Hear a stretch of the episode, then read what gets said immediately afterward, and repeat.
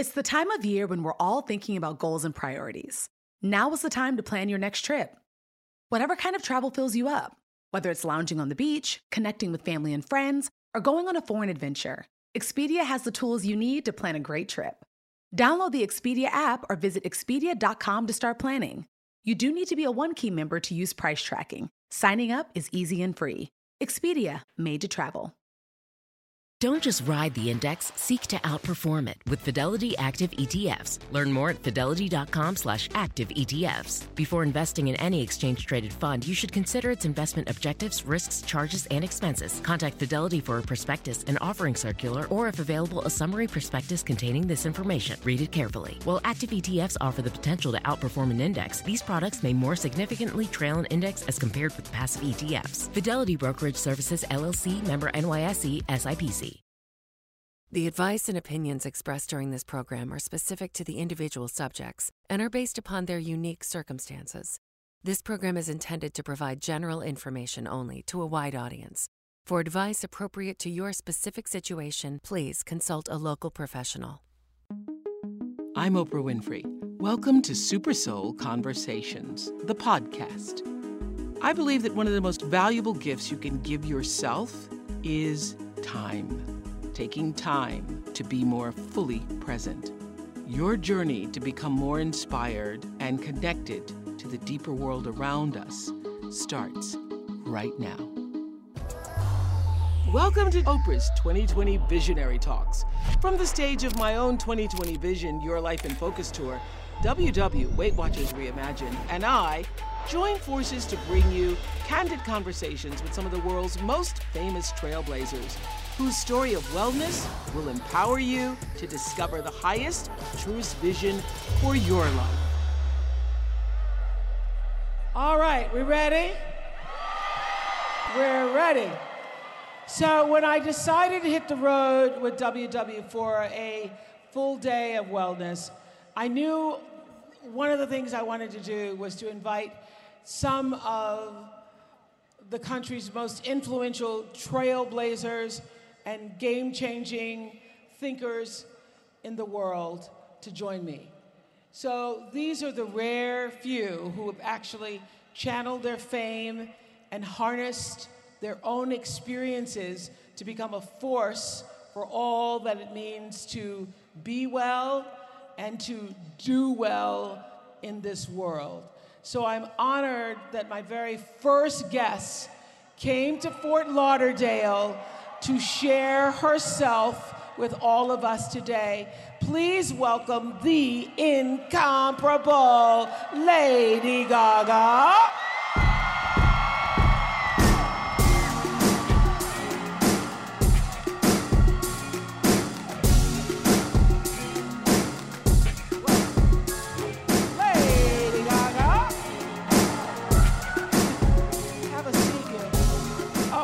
That L shoot. Hey, How are you? welcome. Thank you so much for having Welcome, me. welcome, welcome. Welcome. Let the people absorb it all.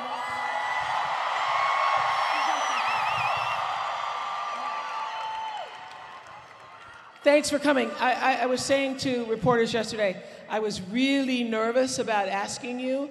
First of all, because I, it's one of those things. I, I was so nervous about asking you. And then you asked me, and I was like, move my vacation. I'd do anything for Oprah.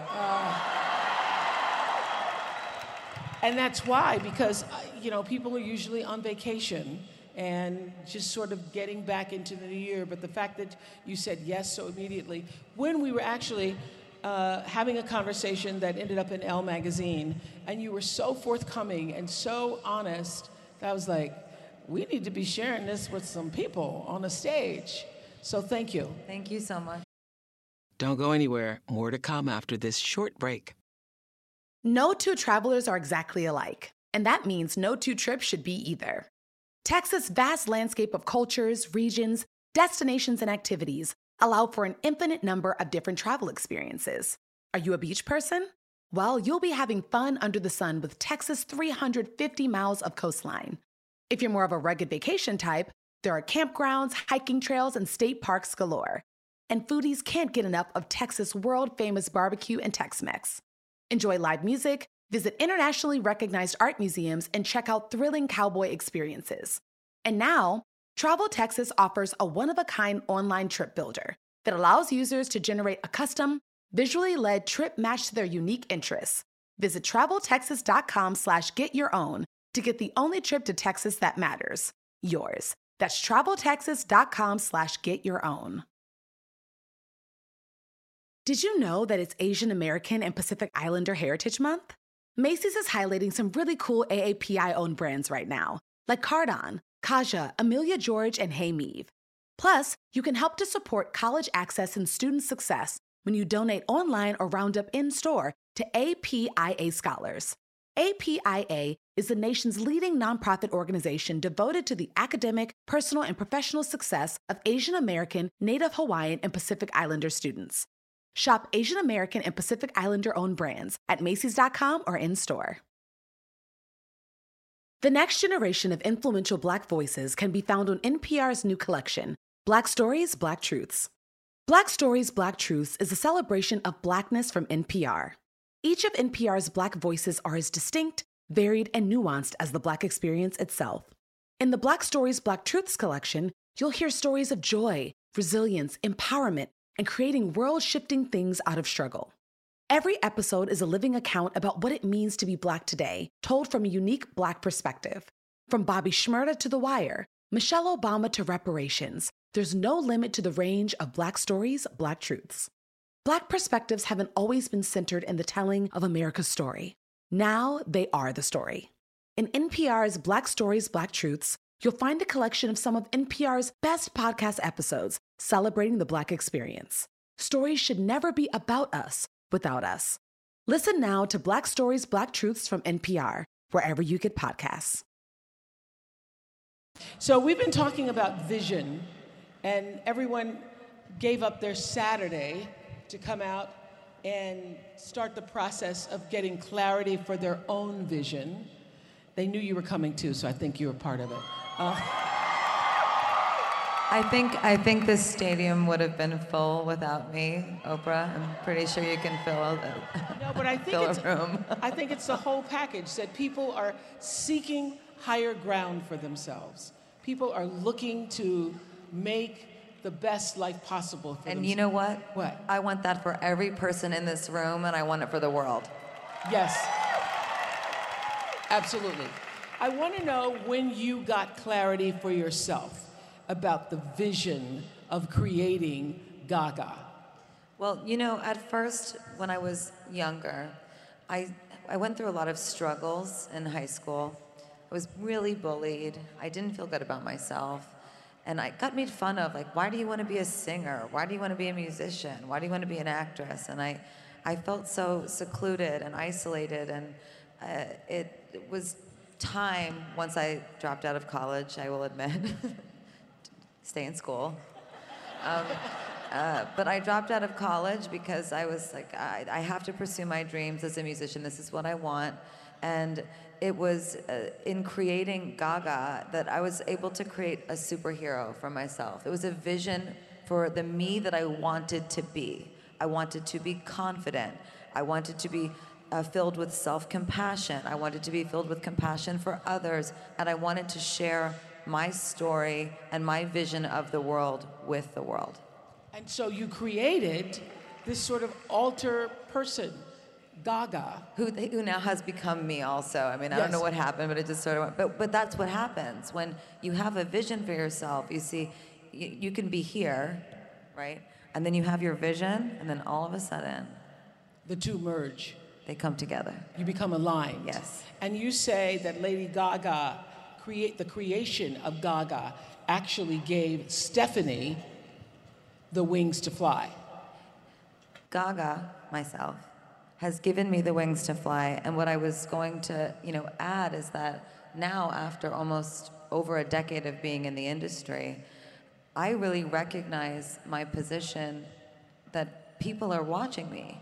Now, I could hyper focus on being objectified or being in tabloids or being gossiped about. But you know what? I'm thinking to myself, oh, the world is watching and I have something important to say, and I want to change people's lives, and now my mission is different, and I have a responsibility to this whole world. Yes. Because one of the things that we discussed in Elle, one of the things that surprised me when we talked about it in, in uh, the recent Elle magazine, you were saying, I was saying, you have spent a lot of time shocking the world. That meat dress was the first time we all like were kind of aghast. And you said you have now reached a point in your life where you don't feel the need to create some identity of shocking people. Yes, I think it was something that I enjoyed uh, uh, to bemuse people, you know, so that they would listen to the music and that there was sort of a state of confusion of who is this woman? I don't really, I, I'm, I'm like, it's kind of like, you know, watching a train wreck, you know? But the truth is that that was part of my art form, was how do I get people to see and watch and listen and become engaged with me on a personal level, even though it felt quite superficial, I think, for a lot of people. And it's changed since then because, number one, uh, it's no longer shocking to have pink hair. Uh, and uh, number two, uh, I think the most shocking thing that I could possibly do is be completely vulnerable and honest with you about my life, how, what I've been through, the struggles that I've seen, that I've also been a part of, and share that with the world so that I can help other people who are suffering. And one of those things that I deeply care about is mental health. Yes. Gaga has agreed so graciously to be a part of a series that I'm doing for Apple TV with Prince Harry on mental health, and she's agreed to allow us actually to follow her through a lot of the process. One of the things that struck me when you were at the Oscars and everybody started whispering about was it true that you and Bradley were or were not or were not or were not? And, and Gaga, tell them what you told me. I said we did a really good job at fooling everyone. because they're actors.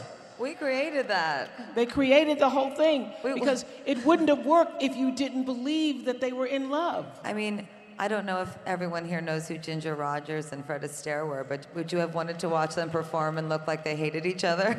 yeah. So, one of the things I loved was your speech, where you laid it all out there in the few seconds that you had. You said, if you're home and you're watching this right now, all I have to say is this is hard work. I've worked hard for a long time, and it's not about just winning, it's about not giving up. And if you have a dream, fight for it. And this is a part I love so much, y'all. This is worth a quote. There's a discipline for passion.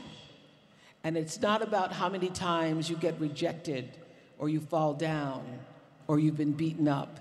It's how many times you stand up and are brave and you keep on going. I just love that. There's a discipline for passion. Thank you. There is, there is a discipline for passion. And guess what? This book that you've given everyone today, yes. this entire event, this is also an exercise in a discipline of passion for yourself. This is the time that is for you to give back to you. When you give back to yourself, you sit in a state of gratitude and then you are able to give to those around you and be kind that is how we heal the world. So, someone had asked you, What do you see when you look at that Oscar? And you say you see a lot of pain. And was that because of the hard work, or is that because of the actual physical, mental pain that you had to go through up until that moment to get it? Well, uh, it's not a huge secret, but some of you might not know in the uh, audience tonight or who's watching. Uh, but I struggle with mental health issues, and I struggle also with uh, chronic pain. Uh, some call it fibromyalgia uh, or neuropathic pain. What does that mean, fibromyalgia? What does that mean? That is a very big question, Oprah. So, fibromyalgia is essentially a chronic pain condition that makes uh, your body hurt uh, through your brain. Now, someone that might be watching this that has it might be saying, Don't tell me that my fibromyalgia is in my head because my whole body hurts. And even sitting here with you today, I am in head to toe pain. But what's interesting about it is that I have found through neuropsych research and my relationship with my doctors that fibromyalgia can be treated through mental health therapy. And mental health is a medical condition. It should be treated as a medical condition. It should not be ignored. And I. So, I so twice you've said you have mental health issues. Yes. What does that mean for you? Because as I was sharing with you on the phone, I have a girls' school with girls who've come from traumatic backgrounds. Yes. And I didn't know until I started the school because I had this idea that I'm going to create the school and everybody's going to come and they're going to get an education, then they're going to go out in the world and everything's going to be fabulous.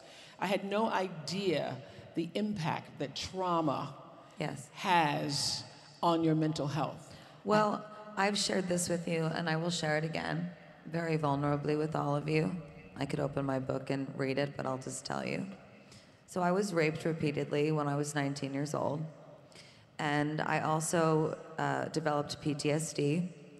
And As a result of the rape? as a result of being raped, and uh, also not uh, processing that trauma. Uh, I did not have anyone help me. I did not have a therapist. I did not have a psychiatrist. I did not have a doctor help me through it. I just all of a sudden became a star and was traveling the world, going from hotel room to garage to limo to, to stage, and I never dealt with it. And then all of a sudden, I started to experience this incredible, intense pain throughout my entire body that mimicked actually the illness that I felt after I was raped. So, what that is Were you called- raped by someone you knew? I was raped by someone that I knew repeatedly, um, and it was a, uh, a trauma response. So when you asked me about what fibromyalgia is, what I would like for you to know and to shine a light on is that many people don't know what it is, and we need to all get together and figure this out. And this is how we're going to do it. There's the neuropsych aspect. There's also an immunity aspect that where there is a possibility that the immune system has something to do with fibromyalgia or trauma response or neuropathic pain, whatever you want to call it. And there's also some similarities uh, in my condition to autoimmune diseases, but fibromyalgia is not an autoimmune disease. So, what I take an oath as a commitment today with you is it's 2020, and for the next decade and maybe longer, I'm going to get the smartest scientists, doctors, psychiatrists, mathematicians, researchers, and professors in the same room together, and we are going to go through each problem one by one, and we are going to solve this mental health crisis.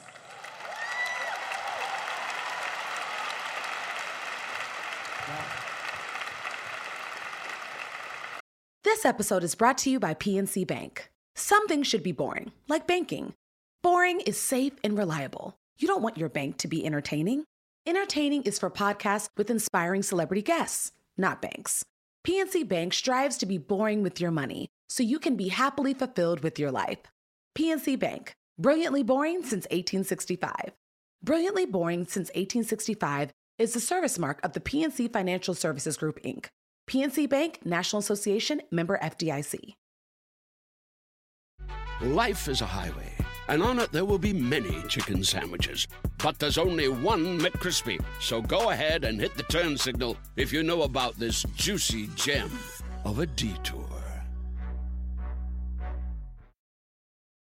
So when you are raped and you have no way of processing that, the triggers come in all forms in ways that you cannot predict and show up in your life in areas that at, at the time you don't know that this is mental illness. You shared with me that you became a cutter I did. and I that have scars. and that you have scars from cutting. Can you explain to me because I have girls at my school who cut and I, I still to this day don't understand what it means. And I know if you are in this audience, some of you have raised daughters who were cutters. Yes. What, what, what, what is that? Well, I like to say I used to cut, Yeah. um, as opposed to saying cutter. And I, I think I did say that with you, with Yes. you in our interview. Um, I love you too, sweetheart. Um, uh, I like to say I used to cut as opposed to I am a cutter because then that like like I then I identify with it. Yeah. And that's not healthy for me. And when you speak things out into existence, you're feeding back something to your brain that right, you don't want right, to. right, right. So, I used to cut.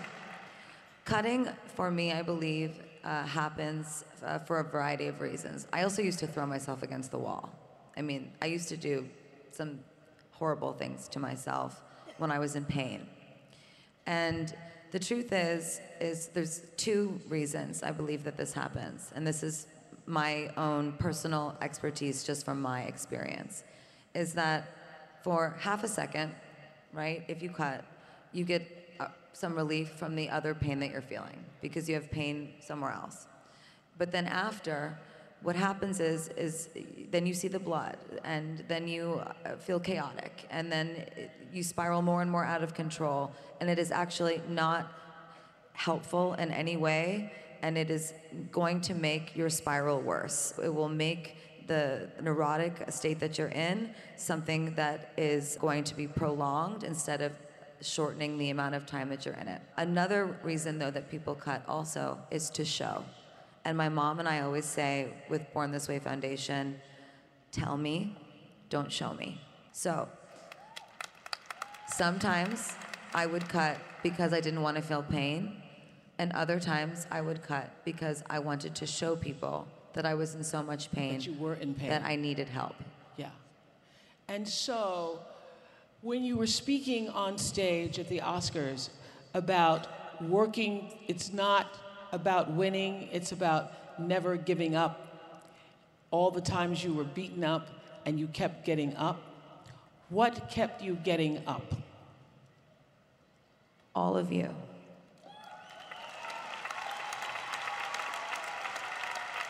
And women like you. Mm. Faith, inspiration, hope. And I also have to say, I have to say it, and I know that this is controversial in a lot of ways, but medicine really helped me. And I, I, I think a lot of people are afraid of medicine for their brains to help them. And I really want to just erase the stigma around this because I, I'm sick of saying it over and over and over again. And also, by the way, if your primary care doctor is prescribing you an antidepressant, this should not be happening. Your primary care doctor should be introducing you to a psychiatrist who is an expert in me- brain medication. And what what moves me so much in this space and why I want to work so heavily and much more thoroughly through it in the future is that not everybody has access to these things. And not everybody has the money for these things. And I want the money for it. I want the best doctors in the world. And I want us to understand the brain and all get on the same page about it so that Gen Z does not have to deal with this the way that we are right now. Mental health is a crisis. And so, medication has helped you. Medications helped me tremendously. I mean, I, I take an antipsychotic. I'm, I'm in the 1.4 percentile of people that do. Um, but And if you didn't take that medicine, what would happen? What would your life be like? um, I would, I would spiral, spiral very frequently, and I would spasm in my sleep. Wow. So, are you able to remain creative in the midst of the pain? Yes. Really? Yes, and that has come from both medicine, therapy, dialectical behavioral therapy, cognitive therapy, DBT therapy, yes. DBT therapy, yes. Yes. And also, it's come through something that I learned through DBT, which is called radical acceptance. I am sitting here with arguably the most powerful woman on the planet, Oh, thank you. Thank you. and I have radically accepted that I will put my shame in a box all the way over there and make it very small. Hmm. And say to myself, I have mental health issues. I take a lot of medication to stay on board. And I'm a survivor. And I'm living and I'm thriving and I'm strong. And I'm going to take all my life experiences and I'm going to share them with the world and make it a better place. Wow.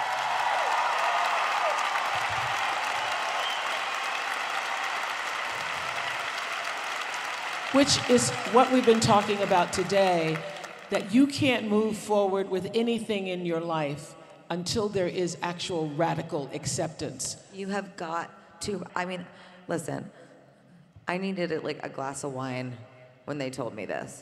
I remember sitting with my doctor. His name's Andy. And Andy's like, you need to radically accept that you're gonna be in pain every day. And I was like, are you kidding me? I was like, that's how I'm gonna heal? It's just by accepting that I'm gonna feel awful all the time. I'm gonna be in head to toe pain constantly. And he said, you have to radically accept it. And guess what? It took a little while, but I did. And you know what else happened after that? What? Slowly, the pain dissipated, slower and slower and slower. And then all of a sudden, I can function. Because I was on the couch, Oprah. I was laid out. I could not move. I was being assessed by doctors. I had a psychotic break. I told you this in our, interview before. Yes. They were just trying to see if they could get me to move at one point. And radical acceptance was key. Also, being open to taking medicine and also being open to talking about my trauma. And it's one of the hardest things that any human can face. And it's a lot easier to go home and pour, have a bottle of wine or two or three, right? Like just numb it all away. Right? Or dig deep. Well, I think this idea of radical acceptance applies to every crisis, every difficulty, every challenge in your life, is what I was saying earlier, that all stress comes from wanting something to be what it isn't, and it doesn't change until you first accept it for what it is and then make a decision about what do I do next. It's, it's, it's problem solving. You know, it's uh, something in DBT that they teach you is about emotions, and then uh, I'll explain it. So if I say I'm upset, right? Then I'll say, why am I upset? And then I will write down all the reasons, and then I will check the facts. And if the emotion of feeling upset fits the facts, then I'll go to the next stage and I will say, okay, what action am I going to take now to solve this problem? So if I'm upset because I'm in pain, right, then what's my action going to be? I'm going to take my medication that's going to help me. I'm going to reach out to a friend or my doctor and tell them that I'm not feeling well. And I'm going to try to get to the core of the issue inside of me and speak it out into existence and do the cognitive work to say, I am upset because today I am triggered about being raped when I was 19 and I'm having a trauma response and I'm going to take my medication and I'm going to try to calm down my nervous system as much as possible so that this pain dissipates.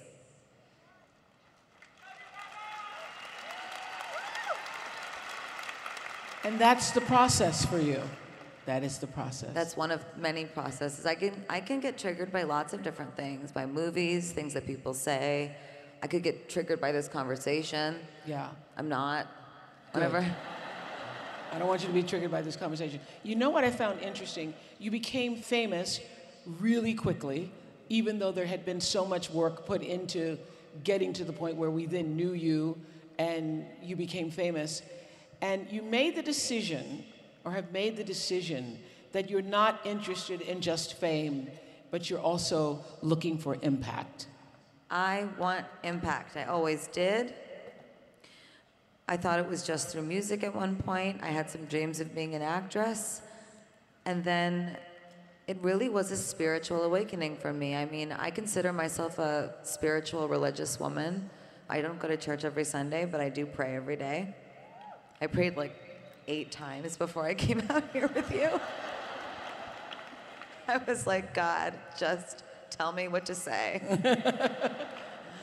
and the truth is that once I became famous, I thought to myself, well, I could, I will, and I, I want to continue making music. I will and want to continue being in movies. But I want to help people. These people that come to my shows, I don't want to just take your money and sing for you. I want to help change your life. And I have all this life experience.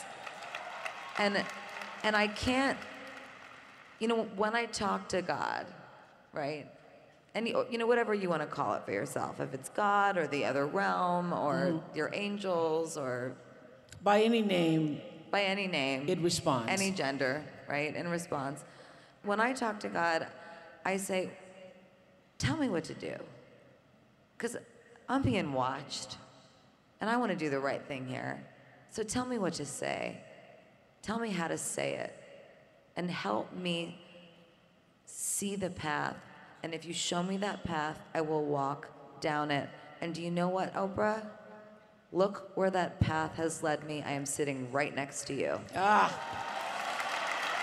Ah, it does it every time. Asking you shall be given. What has been your greatest spiritual awakening? I think my greatest spiritual awakening actually has been quite recent. I think it's that I realized that I have the chronic pain that I have for a reason. And I don't mean to be like, God gave it to me, you know? And I, I don't, also don't believe in that, like, you know, karma thing where, like, you're sick because you did something bad. Yeah. But I do believe that this happened for a reason. All the things I've been through, I think they were supposed to happen. I was supposed to go through this, Even the rape. even the rape, all of it. I think I was supposed to go through all of these things. I radically accept that they happened. And I think it happened because God was saying to me, I'm going to show you pain. And then you're going to help other people who are in pain because you're going to understand it. Mm. Because you can't you can't give what you I don't can't have. look Yeah. away. Yeah. Because now when I see someone in pain, I can't look away because I go, oh, no, you're in pain. I'm in pain too. And then now I'm in problem solving mode. I got my suit on and my heels and I'm ready to go. Yes. So this wisdom came from this pain. What has been the lesson that's actually taken you the longest to learn? How to be wise. Ah, See, there is the rational mind and there is the emotional mind. And I think from day to day, we all experience ourselves if we're mindful in some type of way, which I think this is good to be mindful about. Is am I operating from an emotional space today or from a rational space today? Meaning, when I say rational, I mean cerebral, like in- intelligence, thoughts, facts, you know, just really pragmatic. And emotional meaning like, am I operating from the heart? Am I really upset because my boyfriend broke up with me and I'm a, I'm a mess, you know, and I'm just being completely irrational? Wise sits in the center. Wise is when you are both rational and emotional at the same time, and those two things meet and you become wise. And that was the lesson that I learned. I mean, I, I had to learn how to pull myself back from either place and then sit in the center because actually, a psychotic break, and if you look in the brain, or it's sort of a metaphor about the brain, it's like if you're centered, you're in here. because you had a psychotic break. I had a psychotic break. I'll, I'll explain what happened. Okay. so here's my brain, right? Here's me- my center, right?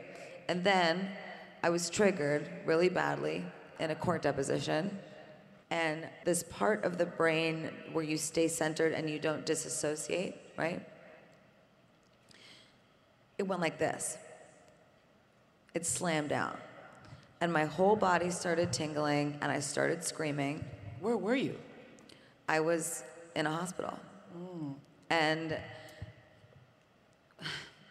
it's very it's very difficult to describe what it feels like other than that you first are completely tingling from head to toe and then you go numb but what is essentially happening is the brain goes that's enough i don't want to think about this anymore i don't want to feel this anymore boom And, you literally break from reality as we you, know it. You break from reality as we know it. You have no concept of what's going on around you. There, there is nothing wrong, but you are in a traumatic state that you feel like like I remember going into the hospital and screaming, "Why is no one else panicking?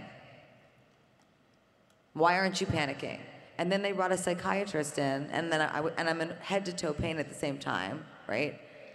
And they brought in a psychiatrist, and I said, "Can you get me a real doctor?" and he was like, "Hey." so nice to meet you. And he sat down and I was like, I need medicine. I don't feel well. I can't feel my, like, I, I, help me, right? And then he just said, I need you to explain to me what happened today. And I, was so annoyed. But I'm, I'm telling you this story because even I, who run Born This Way Foundation with my mother, was irritated that they brought a psychiatrist in to help me. I mean, that's how like gone I was. I was so separated from the world. And once we started talking, he realized what had happened to me. And then he ordered a medication for me that I took reluctantly at first. And then he became my psychiatrist and assembled a team for me. And I went away to a place that I go to sometimes still for like a reboot. Yeah and they took care of me and we got all of the things lined up and i have a very unorthodox actually set of pills that i take but they saved my life and i'm very grateful. Well i think this is this is remarkable that you feel so open-hearted vulnerable enough to share this. Was there a time when you were afraid of it getting out? Like Gaga's had a psychotic break, y'all? You know, I think I was more scared of the psychotic break itself than I was about people knowing about it. I mean, when your brain like flatlines like that, I mean, it's something I would never want to ever experience ever again. And when that happened, did you were you thinking about your famed life, your life as Lady Gaga? Were you thinking those days may be over? Were you thinking? I, I was thinking two different things. So, to answer your first question, at some point I had to tell people because I can't live a lie. I'm an authentic person, and here I am, and I'm. I'm perfectly imperfect, you know? It's like, and we all are. And, and we all have our things that we go through. And I just felt like why wouldn't I share this when I share all of myself with the world all the time? And I could maybe help people that have had psychotic breaks or maybe are on the verge of having one and you know spread my message. But when i was there one of the very first things that we talked about um, in my therapy work was objectification and that i didn't feel that i belonged to myself anymore. I felt that i belonged to the world. Wow so, how did you get you back for you? A lot of hard work. Yeah. Are you still in the process of that? I'm past that part. I, be- I feel that I belong to myself now, and I feel also that I belong to the world. And I've made peace with those things, and I think, and I'm happy with them. Mm-hmm. But, you know, it takes the hard work the same way that this book is hard work. Yeah. Meaning you have to go in and you got to really answer those questions. Like don't be don't be crafty. Don't try to get a good score. I thought some people we learned a lot by watching people do it today because I think for some people it's the first time they've ever actually asked themselves that question, some of these questions, and it takes time to actually think about what your true answers are. And and also the ego. Yes it's got to go. Because the ego just wants to score high. The, oh, the ego wants to win the test. Oh, A yes. plus. I'm perfect. Yes. Nope, don't do it. You're doing yourself a major disservice. Go in there and answer those questions authentically and then study them and radically accept your score. This is where I am. And wherever you are, that's where you're supposed to be right now. It's where you're supposed to be right now, and then you can actually problem solve. You cannot problem solve if you're lying to yourself. See, I got to a place where I didn't know who I was anymore, so I broke. My, my brain shut off, mm. right? But once I started to get to know myself again, I was able to, you know, Why didn't you know yourself anymore? Is it because you've given so much of yourself to the little monsters, to your fans, to the world, to your work? I just didn't stop moving. I just was moving and moving and working and working and dancing through insurmountable pain. And I will say it took years for me to be diagnosed with fibromyalgia. And even if you ask my psychiatrist, he doesn't even refer to it as that. He'll call it neuropathic pain or a trauma response. So I was going to the doctor all the time, getting like my whole body x-rayed, MRI'd, everything, for someone to tell me something was wrong. Like tell me I have a herniated disc or something. And they couldn't find anything. And it was so, so frustrating. So I was also on tour dancing in excruciating pain. And I, I wasn't properly medicated. And I wasn't in therapy. And so, what were you telling yourself? I was afraid I was going to die. So, you're performing on stage in front of thousands and thousands of people all over the world, and every night going to bed thinking you were going to die. Yeah. And you lived that way for how long? I would say I lived that way for about five years. That's so sad. And I radically accept those five years mm. because they made me who I am.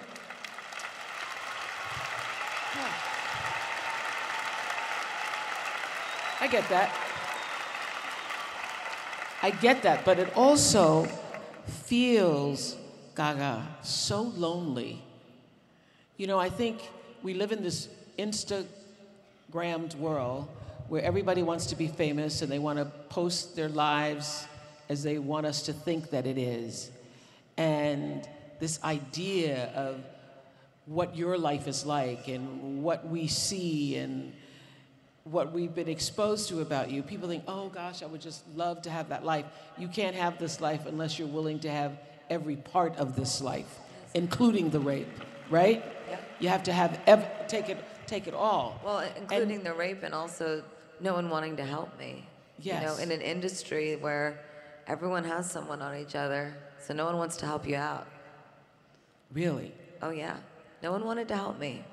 No one wanted to help me go after that person, um, put that person where they belong, which is jail. Yeah. And um, I'm not ashamed of it, but I, you know, through the whole Me Too movement, have made the personal choice not to say who it is because I choose to not relive it. And that's my personal choice, and I hope that the world respects that. But let's talk about the loneliness for a moment. I think everybody has this assumption that if you're famous, you're always surrounded by people who are doing things for you and you're being supported and nourished and given everything that people imagine in their lives they would want for themselves. But it's also a lonely journey. It's it's it's lonely, and when you have chronic pain, it's extra lonely because it's just you that has it, and you can't make someone else feel it. You feel completely alone. And let me tell you something. I might be famous, but if you think that someone's bringing me caviar all day, they're more likely to be giving me a bowl of ice to dunk my head in so I don't have a dissociative state. Hmm. So, hmm. my friends that I work with, I don't ever say that people work for me. They take care of me every single day so that I can be healthy and do my work, do what I love, and also because they so much believe in my mission. And for all of them that are here today, I would like to thank you so much for what you have done for me, my, my second family, so that I can be here with Oprah and talk to you about this importance of self care and shine a light on something that is so important. Let's be radical. Let's change things. So you had radical acceptance, and what you just mentioned, looking at yourself from the point of view of, I just said to a reporter yesterday, giving more love to yourself. How did you learn to move from radical acceptance to radical love for yourself first? Well, you know, some days are better than others. Some days I have lots of self love, some days I have less. Some days I have lots of self confidence, some days I have less. But I had to radically just accept that. That every day can be different, and that's okay. It doesn't mean we're not moving forward. In therapy, they say sometimes when you take three steps forward, you might also take one step back. What's important is to try to keep tabs on making sure that if you take two steps forward, you don't also do something that takes you 10 steps backwards at the same time. So, you know, my practice and my commitment is gratitude. And Gratitude, even in the midst of the pain? gratitude, even in the midst of the pain. I do this all the time. I will be laying on my porch in pain, crying, and I will say, Thank you, God, for this pain. Thank you. I surrender it to you. This pain is meant for me and my body right now. I'm here in this moment, and I'm learning. Thank you for teaching me. Wow. Amen to that. So, what's the things that you do on a regular basis to keep yourself whole? Medication. So, you, you're medicated all the time, Yes, every day. every day. What's your ritual? If I took my pillbox out, it would sound like a rattle, like a baby rattle. Really? Oh, yeah. Okay. I mean, I don't mean to laugh, but it, it's kind of funny. And, and has the. But I'm healthier than I've ever been my, in Oh. my whole life. Does the medication affect your creative process at all? It does not affect my creative process. I don't take anything that does.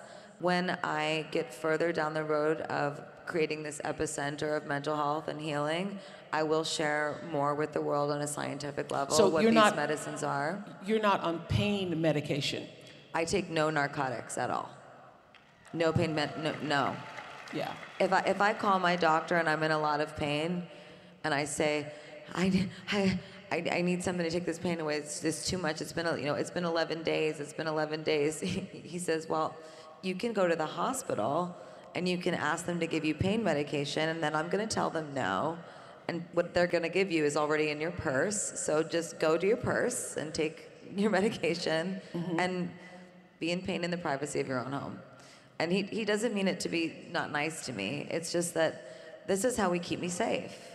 You know, and this is how I want to keep the world safe as well. I don't want people in pain taking pain medication. This is not the way that this is going to work. People will become addicted, and there is a correlation between mental health and chronic pain. And mental health is the biggest crisis in the world, right? So what's happening is while mental health is the biggest health crisis that we have, right? There's also chronic neuropathic pain being produced by this. So I want to just be clear because I don't want people leaving here today saying, you know, she's on drugs. I- want to be very clear. So you're on antidepressants, I'm on antidepressants. I am on a medicine called methylcarbamol. And I am on an antipsychotic called olanzapine. And I take a few other things that are uh, stress based. Yeah. Um, but I want to be very careful about saying any of this, you know, in a public way to tell anyone what to take. It's not the same for everyone. So I want to be very clear that if you feel that you need help, you need to go to a psychiatrist and you need to be properly evaluated by that psychiatrist so that you can get the help that you truly need. What I take is not necessarily what you need to take. and did you have to go through a series of different drugs until you got the right one? Because I know a lot of Yes. times I've been yes, with I did. I did. I had to go through a series. And actually, uh, one that helped me the most was a drug called modafinil. I don't know if anyone knows that drug, but um, in the morning when I wake up, I'm in tremendous pain most of the time. And it just kind of turns the lights on. And my brain just kind of wakes up. And then before I know it, the pain starts to dissipate a little bit. But no narcotics, No narcotics, no pain pills, no pain pills. no Xanax. Not even a Xanax. Not even a Xanax.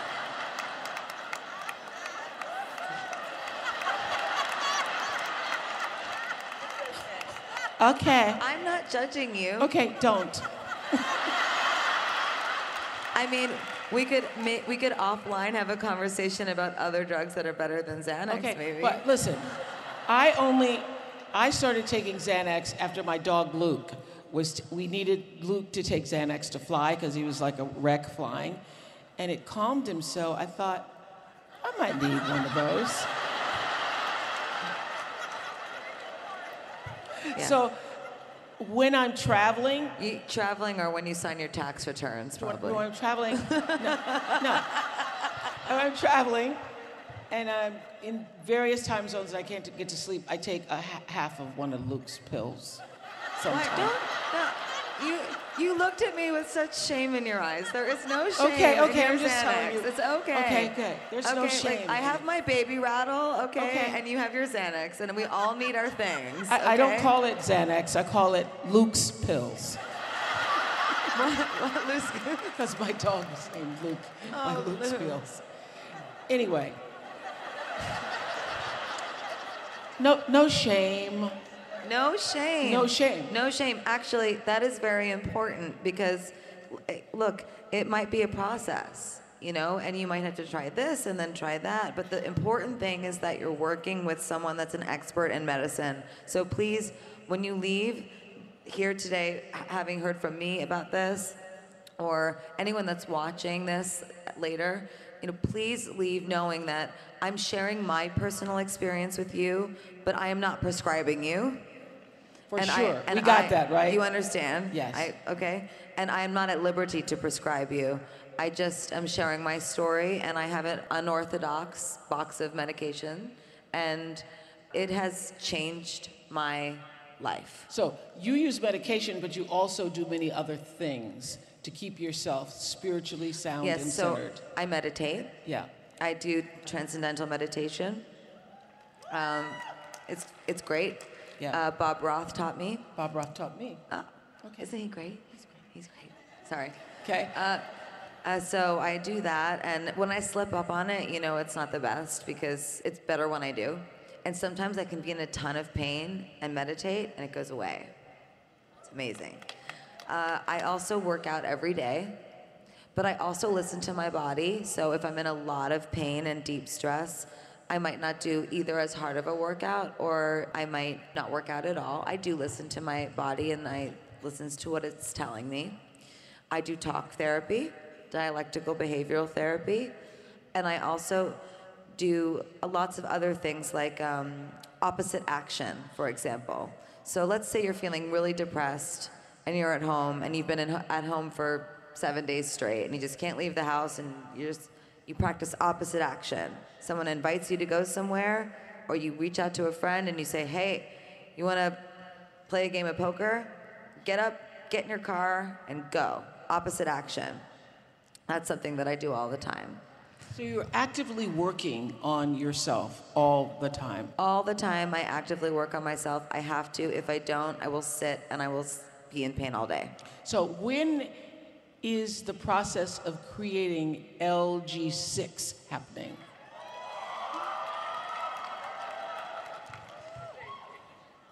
For years. For years. For years. Not four years, but for years. Okay. And it's happening. Uh huh. Okay. Don't worry, we're having a self care conversation, but I still am going to make music. Don't worry. because we were talking earlier, I was talking earlier to Julianne Hough, and she said that dance is your superpower. oh, yeah. Your superpower power is music. You know, I think I have a few superpowers. I just haven't used them all yet. Oh. I'm getting ready. I've got a wand in my purse. I know your superpower, certainly one of them was creating the Born This Way Foundation. Thank I think it's one of the greatest things you've done. Thank you. Not only did you have that great anthem that became an anthem for so many people's lives to say, I radically accept myself as I am because I was born this way. So tell us what you intended, because intention is so important to us, what you intended when you created the work of that foundation. The work of that foundation was something that a lot of people didn't understand for a long time. Yeah. They're like, what do you guys do? Like, you raise money for what? We were like, uh, for a kinder and braver world. And they would go, like, that, it's really that simple. We just, we want to create a kinder and braver world. And they're like, I don't understand. So what we do is we do research and we also provide resources so that people can learn more about mental health, the importance of kindness, and also, we've put mental health first aid in schools around the country. And as also part of my commitment, this might be separate from the other epicenter of healing work that I want yeah. to do, is I want a mental health professional in every school in this country. We need it. And we need it. I want mental health to be its own class. What is health class? Sex ed? Is that what we're still doing? Is sex ed? I don't even know. I mean, like, what are we learning about in, in, in health class? We should be learning about the brain.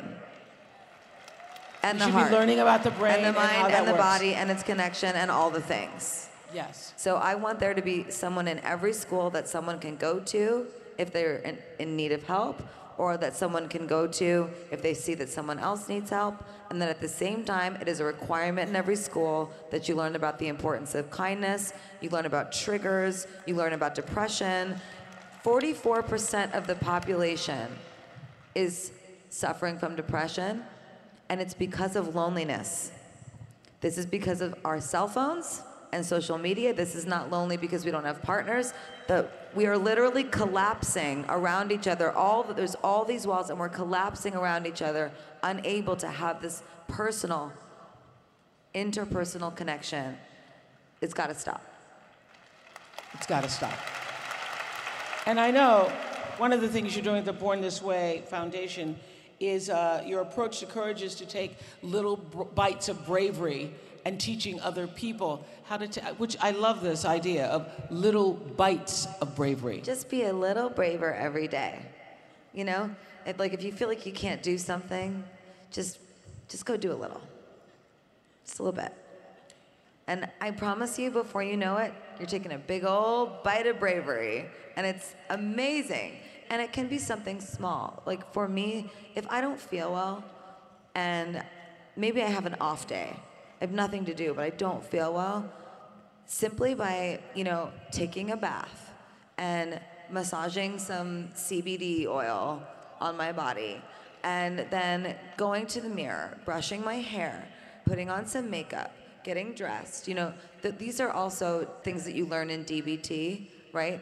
That if you don't feel well, what, my, whether it's mind or body, just you got to keep moving. You got to keep going. It's called throwing yourself into the moment. Throw yourself into the moment. To take a little bit of a bite of that bravery. Even if you only make it to the bath and you don't make it to the mirror, you did something.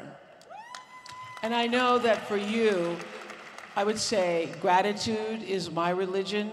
It's the thing I practice with, you know, deep consciousness and a sense of like regularity and discipline about it. And for you, that is kindness. It is kindness. Kindness heals the world. Yes, yes. And I have actually my commitment here. I want to hear your commitment. I commit to gratitude, to bring the greatest minds I can find in the world together to one by one solve the mental health crisis that is plaguing our world. I want to create an epicenter of healing because when I give to others, I give also back to myself. Indeed. Lady Gaga gave up her vacation to come and sit and share her truth with us. Thank Can you. Can I just say, Oprah, I love you. I love you back, girl. You back. Lady Gaga! Have a beautiful day. Bye, guys. I'm Oprah Winfrey, and you've been listening to Super Soul Conversations, the podcast. You can follow Super Soul on Instagram, Twitter, and Facebook. If you haven't yet, go to Apple Podcasts and subscribe, rate, and review this podcast. Join me next week for another Super Soul Conversation. Thank you for listening. Spectrum One is a big deal. You get Spectrum Internet with the most reliable internet speeds, free advanced Wi Fi for enhanced security and privacy, and a free Spectrum Mobile Unlimited line with nationwide 5G included, all while saving big. For the big speed, big reliability, and big savings you want, get Spectrum One. Just $49.99 a month for 12 months. Visit spectrum.com slash big deal for full details. Offer subject to change, valid for qualified residential customers only, service not available in all areas. Restrictions apply. Life is a highway, and on it there will be many chicken sandwiches. But there's only one McCrispy. So go ahead and hit the turn signal if you know about this juicy gem of a detour.